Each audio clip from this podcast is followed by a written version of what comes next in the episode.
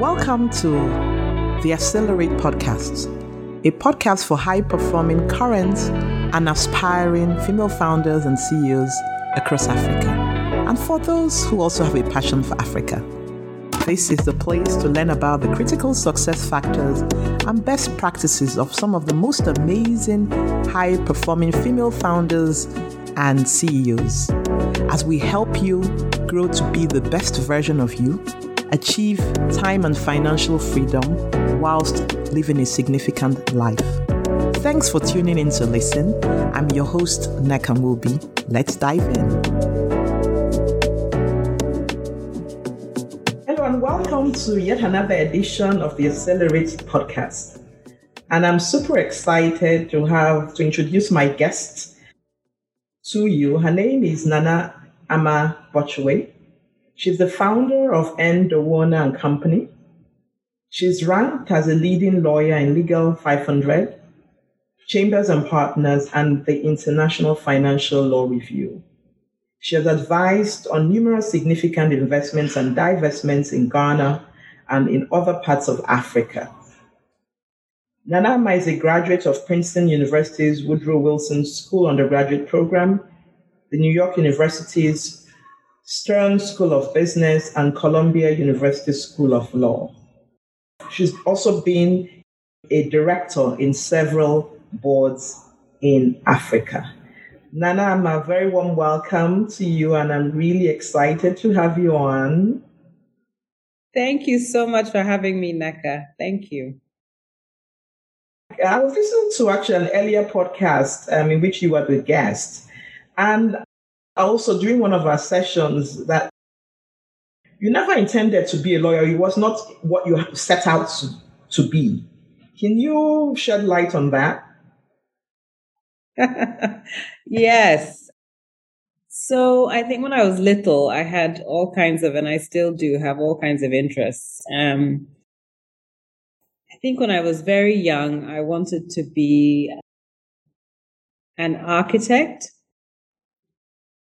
For a long time, I was always very interested in design. I still am design and all things beautiful. And then at a certain point, I wanted to be a psychologist. I was always very interested in perspective I wanted, always wanted to see the world through somebody else's eyes and was always very interested in, you know, how people related to other people. I didn't start out in life wanting to be a lawyer and definitely not a corporate lawyer. Right. So what made that switch and then to even attend one of the best law schools says quite a lot about you. And obviously, you took it very seriously when you decided to do that. What prompted that switch? I think I used to work. I started working very early in life, very young. And one summer, I got a job working for Price Waterhouse as a summer intern. And I was very young. I think I was maybe my first year of undergraduate school. So I was basically the kind of intern who would do anything. I mean, if they told me to go get coffee, that's what I would. I did whatever I was asked to do. And one of the projects that I was asked to work on was assisting one of the partners who was working on a German US tax treaty. And so his work was kind of he did some tax law and tax accounting. And that was really my first introduction to the kind of work that I do now. And I found it incredibly interesting. I had originally attended Princeton and to be a math major. A math major? I was always very interested in, yeah, it's a World Cup secret. I was always very interested in, in logic always very, you know, mathematical in my thinking. And I really could see how I could marry logic and some of my other interests. through law. And so it just, you know, when I finished my undergraduate and I looked at the various options, it just seemed like the one that spoke to me the most. So I have to say, straight out of undergrad, I did go and do my MBA and a master's in accounting. Oh, wow. Okay. So you're an accountant and then you're also a lawyer. So I guess you also now understand complex deals. And that's why you specialize in things like that, that really use a lot of the brain and not just legal work. I'm not a legal person, but if you understand the way a lot of thinking and yeah. you know, you're creating trans or yeah, putting together a good transaction, right? I mean, one of them was a very large, I believe, an investment in a huge investment, um, an international investment in Ghana that you you worked on, right? What triggers that interest? Those complex deals, that's the word, complex transactions. I think my interest in it is same as my interest in maths. It's problem solving. And I think this is a very interesting kind of problem solving because it is really multifaceted and it's not just so mathematical problems can be complex, but the kind of complexity that comes from the sort of things that we do has to do with things that are not necessarily always predictable, don't work rationally, basically the human element. So it's I love what I do because it it brings in my love of problem solving. It allows me a great deal of variety. I think a really good advisor is part sort of, you know, pseudo psychologist is, but I mean, not psychologist, but you have to understand the psychology of, you know, how people think and how they analyze risk and, you know, how they interact. Negotiations is a lot about how people think and mindset. It's really interesting how you've been able to marry your interests um, into a profession. Very interesting, and, in, and actually now specializing in a in a particular area of law and crafting something that really works for you. You know, based on really your interest, your passions, your experience. Very interesting point, actually, right there. Okay, you go ahead. I think you have to, in order to be successful and to continue in a particular field for a long time. For me, it's got to continue to be interesting. And what I love about what I do is the variety. You get to see a lot of different types of work, but analyzing and looking at it through a particular lens. And so, you know, one day maybe you're helping a pharmaceutical company, another day you're helping an agribusiness. Another day you're helping a power producer. Another day you're helping an oil super major. So you're learning a little bit about all these different businesses and industries, and I find it incredibly. Yeah, no, you really raised a very important point that actually I'm going to take some time to think about. Um, perhaps one of the success um, criteria of a high performing female founder really staying in for the long haul, right? And crafting a space, you know, intentionally doing that. So now you had, you know, with a very top education from top school in the United States, you left all that to move to your home country of Ghana. What prompted the move? And this is kind of like going to start all over again. Why did you take that bold step? Yeah. So at the time, I was married to a very wonderful man who always, when, when we met, he said he was always moving back home and he wanted to to come back. He is was Ghanaian, is, is Ghanaian as well, and he always wanted to move back. And I think that's one of the things that I loved about about him when we met because I had left when I was really young and uh, moved to England when I was seven, and then moved to the U.S. when I was eighteen.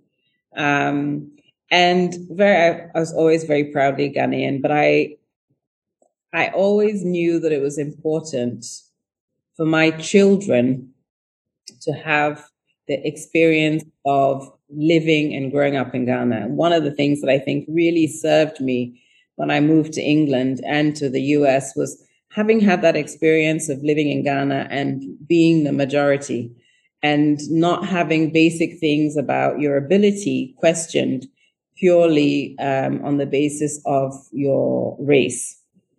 Um, so I, I it, that that was very very helpful to me when I went to when I went um, particularly to the US because and I think also to some extent to England. Um, it didn't occur to me that somebody would think, "Oh, you can't do science or you can't do this because you are this type of person," and not having that that mindset helped me helped me tremendously and i wanted my children to not only have that experience but to to learn their culture and to understand where they come from and so when we moved the, the, our children were very young my eldest was six i think and then no he was about five so they were five three and 18 months or something and um, yeah and i i'm i'm very very happy it's been it's been an interesting journey, but I'm very happy that they've had that experience. And they too, um, the, the, boys have moved to the US, they too are very happy that they've had their, their childhood in Ghana. We share similar experiences as well, because actually my children moved them back and actually had gone through a divorce, but still moved along, went forward with the plan to get the children to have that African Nigerian foundation. So they were seven and five when they moved back. Oh, wow. son is 19 now. They've all moved back. And he's so thankful that mom, yeah. thank you for, well, two of them for giving them the experience of moving back despite even in such, um, unfortunate circumstance or the circumstance I was going through at that time. Mm. Um, but despite that, still move back. And, um, I'm sure you, I mean, any regrets for doing that? I mean, it, it was, it was, it was difficult. It was difficult. And, you know, you had to really think about, can they get a, the, the very best world class education? And I think, you know, could they have gotten, if we're just looking at academics and access to resources and things, could they have had a, a better um, educational experience in the US? Probably. But when I look at it on balance, I mean, would they have had access to things like, you know, different extracurriculars and, um, you know, what would that have meant in terms of preparation for college and stuff? They, they, I think they might have been on a different trajectory. But when I look at it on balance, I think that, um, I think that was the right decision to have taken. And I, I look at, I look at them as whole people. And I, I'm immensely proud of the people that they have become. Uh, they are they're, they're wonderful people um, and well-rounded, and they have a, a um, a global perspective, which I think in today's world is going to be really important. And I don't think that they would have had that if if we had chosen to to my my ex husband was a doctor and I was a lawyer, so people used to joke that we were like the Cosbys. I don't think that they would have had that perspective if we had chosen to continue to live Cosby Show type life in New York. And that's actually building the next generation, right? And setting them up for success to be able to compete in an increasingly global world. Anyway, I don't know how we move to motherhood, but that's also part of being a high performing female founder because you also wear the mommy hat, right? And these are things to, to consider. So yes, you have that with, but then you then started working on building a practice in Ghana. So what's been your experience? I believe you've been, you founded this over 50. Um, what's your experience? What's been the highest high and the lowest low? Naka, you, I mean, I knew when I said yes, I knew you were going to challenge me. um, I actually started another business and then was asked to go in house with a client. So the, the current firm that I run is 10 years old this year. Um, what's been the highest high? My goodness. Putting you on the spot. Sorry. It, it's a difficult one. It's such an interesting question. I mean, there's so many. It's difficult to pick one as the highest. Um, oh, what's been a good high? Let's say good, a good one. Yeah, I'm just trying to. to I think. I think I'm going to tell you what I'm most. What makes me really happy The thing that makes me really happy is when I see some of my employees, all of my, I'm very proud of all of my staff, but when I see some of my staff and in the time that I have known them, and you know, in some small way, because of the, of the opportunity that my firm has created for them, you know, I, when I see how they have used that opportunity to transform their lives, I mean, it is, yeah, it's the best, it's the best feeling ever. You know, and some of them, uh, you know, have from the time that we met to where they are today, they've done tremendous things, you know, and it's not just coming to work every day, but they've come to work, they've been going to school at night, and, you know, they've gone from having one degree to, you know, being having master's degrees. Yeah. So for me, seeing the personal growth and development of some of the people that I've had the privilege to work with is incredible. And seeing how, you know, some of the people who are now alums, you know, where they have gotten to. Uh, and when they come back and they tell me some of the stuff that I learned in your small law firm served me so well and has helped me to get to this point. I mean, I, that is incredibly rewarding for me. The lowest lows, I think those have to do with some of the challenges of doing business in the part of the world that you and I um, work in. And, you know, they relate to things like just incredibly difficult uh, economic circumstances and and very difficult things like not having access to credit and after 10 years in business and the business has been growing year on year you know it's still difficult to get access to an overdraft line or just basic things that one needs to really scale a business so some of those things i think i some some days are incredibly incredibly confounding and frustrating. So some of those some of those things, and I think that governments and, and things can do a lot to make it easier for small businesses to to grow. And I, I'm I'm happy to say that I see um, the government in Ghana taking certain steps to to help small businesses. So I think some of the, the, some of the lowest lows have to do with some of the the basic struggles that I see as uh, needless and that could be easily erased that are still very real challenges for most businesses. And that's really why one has to really applaud female founders who are really making their mark in their respective fields of endeavor. You know, I mean, you've been in America, you know how it works. I came back to the States and I set up a, well, I acquired a business. You know, I got funding within a, a month to get that. And so when you say things like that, you know, so when a, an African woman is, is successful and is doing well, particularly one who has international experience and has tasted what it is to, to operate in, an, in the other part of the world, you know, I really have to drop my hat and applaud you.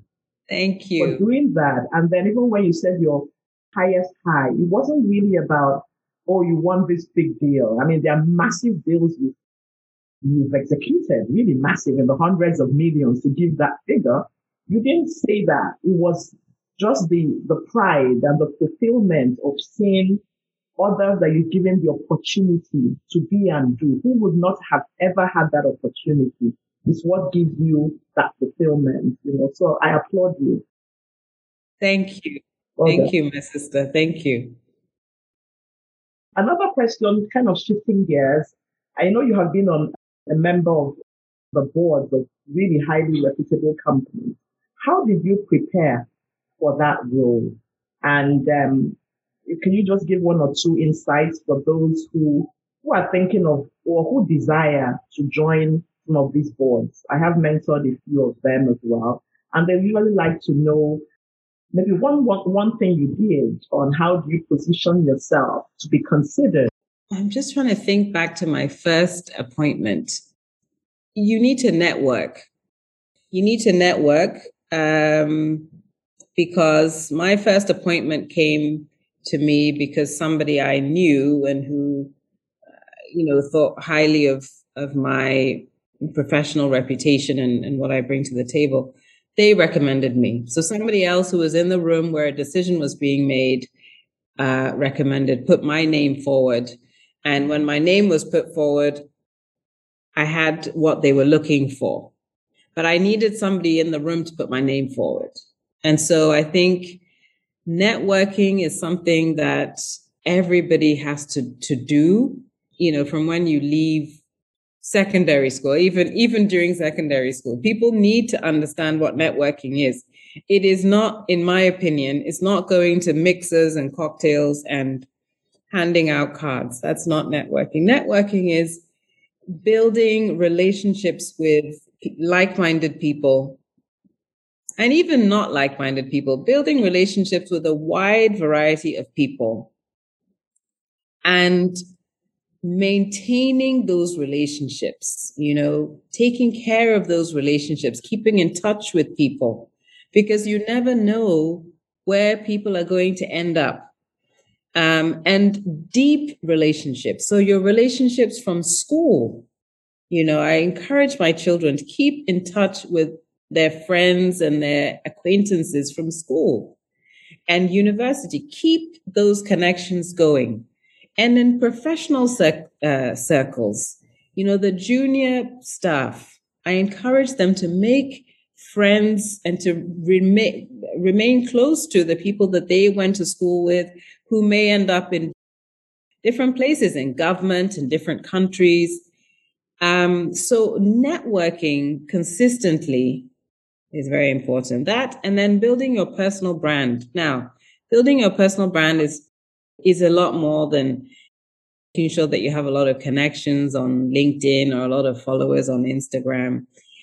What I mean when I say building your personal brand is being consistent in the things that you claim are important. So, and working to make sure that you are constantly refining your skills and honing your craft so that your work speaks for itself um, the things, your values and stuff are reflected in in your behavior. So you are the same person, you know, wherever people find you. It's not that, you know, when you're in in one room, you're this kind of person. And when you're in, just being consistent.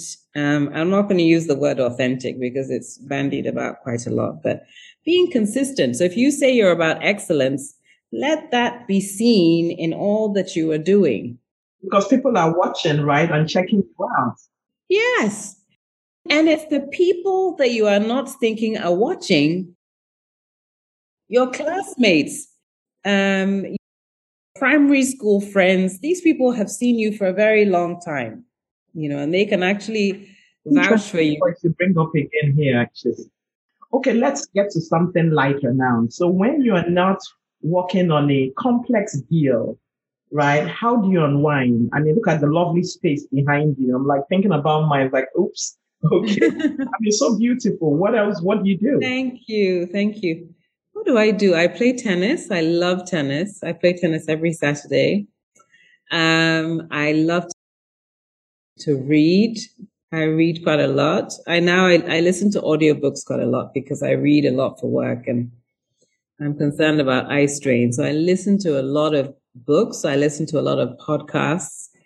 Yeah, I'm always trying to find, I'm always trying to develop in some way. You know, I love listening to things about neurobiology and brain and how the brain works. I'm unwinding now. Oh, for me it is. I'm a neurobiology. I mean, I love that stuff. There's well, it, it sounds complex. There's this great podcast called Hidden Brain. Okay. And they talk about all all sorts of things about how the brain works, how the mind works. I love beautiful things. So whenever I get a chance, I'm moving things around in my house, redecorating, and I have a, a huge veranda in my house and I full of plants. Um, and I have a little garden that I I like to design and putter around in and playing with my dog and yeah, hanging out with my daughter who is an incredible amount of fun and talking to my boys who are not here. So those are my favorite things. So you have a full, rich, rich non-working life. I don't know about the podcast on the brain, but obviously that's what you're passionate about. you need to listen to that. I, I, and I am actually. I am. I'm going to tell you, whoa, that's very, very insightful. And it's very fun. I, I want to touch on this point you make about the full life because I think that's one thing that as women we have to be really mindful and intentional about um, you know, there's never going to be a time when you're going to finish everything, all the things you have to do to get to the things that you want to do. So one of the things I, I think I have succeeded at is moving forward in all different aspects of life. So I've done all these things from a professional standpoint, but I've also had four children in at the same time. And I have a wonderful friends from around the world that I I am in touch with and you know so it's important to have fun to you know to exercise to to not take yourself too seriously. Final questions. What do you consider the role of coaching is? I mean to be coached and to coach others. What do you think about that? I think coaching is incredibly important. I have had coaching. It's important to find the right person for you. When the chemistry is right, the coaching is incredibly important and it's incredibly helpful. I have found it tremendously useful at significant points in my journey when I was thinking through a bunch of difficult decisions and I just wanted to discuss it with somebody who was removed from the situation. You're not your best friend. And, and those are important people to discuss things with because they know you very well. But it's sometimes very useful to have somebody who is completely removed and dispassionate and can help you to think about how you're thinking. So that's my own personal coaching experience. But I like to think that I serve as a sort of coach for some of the people who work with me. Everybody needs somebody who is going to encourage them and and sometimes the, that person can see things in them that they can't see in themselves positive things. I have been very lucky in that I've had along my way, I've, I've had people invest in me. I've had people, yeah, go out on a limb for me. And I think it's very important for me to, to do the same for others. So I do that quite intentionally. And actually, I'm at the point now where people just reach out to me and ask me if, if I can mentor them and can we have quarterly chat and they will share with me what their plans are and ask me to give them my thoughts. So I think I find that very, very, very fulfilling and I love doing that kind of stuff. It sounds okay. So the last question, not and not the least, speaking to your younger self, I know there are several, while this program is really for high performing female founders and CEOs, I also know there are those in their mid career or just some, maybe a legal professional just starting out with uh, building her practice, what things or what um, points, insights would you like to share?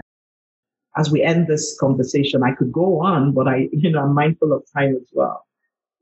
I would say that it's very important for everybody to take the time to figure out what is important to them, to be clear on what their values are, what their goals are, and to make a plan, to be very intentional about planning for the kind of life that they want to live. And to make sure that whatever they're doing is in line with what it is that they say they want to achieve down the road. I think it's also very important to try a variety of things. So if you, uh, you know, along your path, there are things that you really want to try, try them. My biggest fear is getting to a point where, you know, the things aren't possible anymore. And I haven't tried some things that I really want to try. So I think people should start to take risks, learn to take risks early. And I'm not talking about gambling. I'm talking about planning, well thought out things and, and take risk. I think women were very, very conservative and needlessly overly risk averse. So I think women should learn to take risks from an early age. Believe in yourself. You may have a dream about what it is that you want to do, and other people will not necessarily see what it is that you see. They won't share your vision. Even very well meaning people, your parents, the people who are closest to you, will dissuade you from certain things because you know they're they're worried for you. You should believe in yourself and not just believe in yourself then actually take whatever preparatory steps you need to take to make sure that you can achieve what it is that you want to achieve. I know that when i you know announced that i was pregnant in law school my parents my loved ones were horrified because they thought, oh, she's come all this way only now to just, she's now just going to be barefoot and pregnant and, you know, it's all going to be a loss. And, and then, of course, I had children every two years after that. So they continued to be horrified and, how you just managed to do everything. I mean, I would not amount to anything. Wow. Yeah, I, I knew what I wanted and yeah, I, I didn't let any any naysayers stop me moving on, moving along in, you know, in, in alignment with what you desire. This has been a very, very insightful chat, and I hope it was for you too. Um, kind of geared off, but you know, as we as we have a conversation, it's meant to be light and really hear your thoughts. Thank you for sharing from your wealth of wisdom and experience. Um, listeners, thanks again for for joining this episode. I'd love for you to post your comments below and also share with your friends has been extremely insightful. Let us also know what one thing you took away from this episode. Thanks again. And until next time, endeavor to grow, profit, and make an impact. This concludes this episode of Accelerate. All the information links will be down in the show notes. If you have not done so already, hit that subscribe button on your podcast player of choice on Apple. This will make sure you don't miss any of the amazing content we have lined up and rolling out for you. If you love this episode, it will mean a lot if you would leave a five star rating and a written review on Apple Podcasts. Finally, if you haven't connected with me over on Instagram and you're interested in learning more about similar episodes and all that's happening before they even get announced publicly, let's make sure to connect over there at Accelerate or Nekanwobi on Instagram. But with all that said, I appreciate you being here. I look forward to connecting with you over on Instagram. And until I see you in the next episode, endeavor to grow, profit, and make an impact.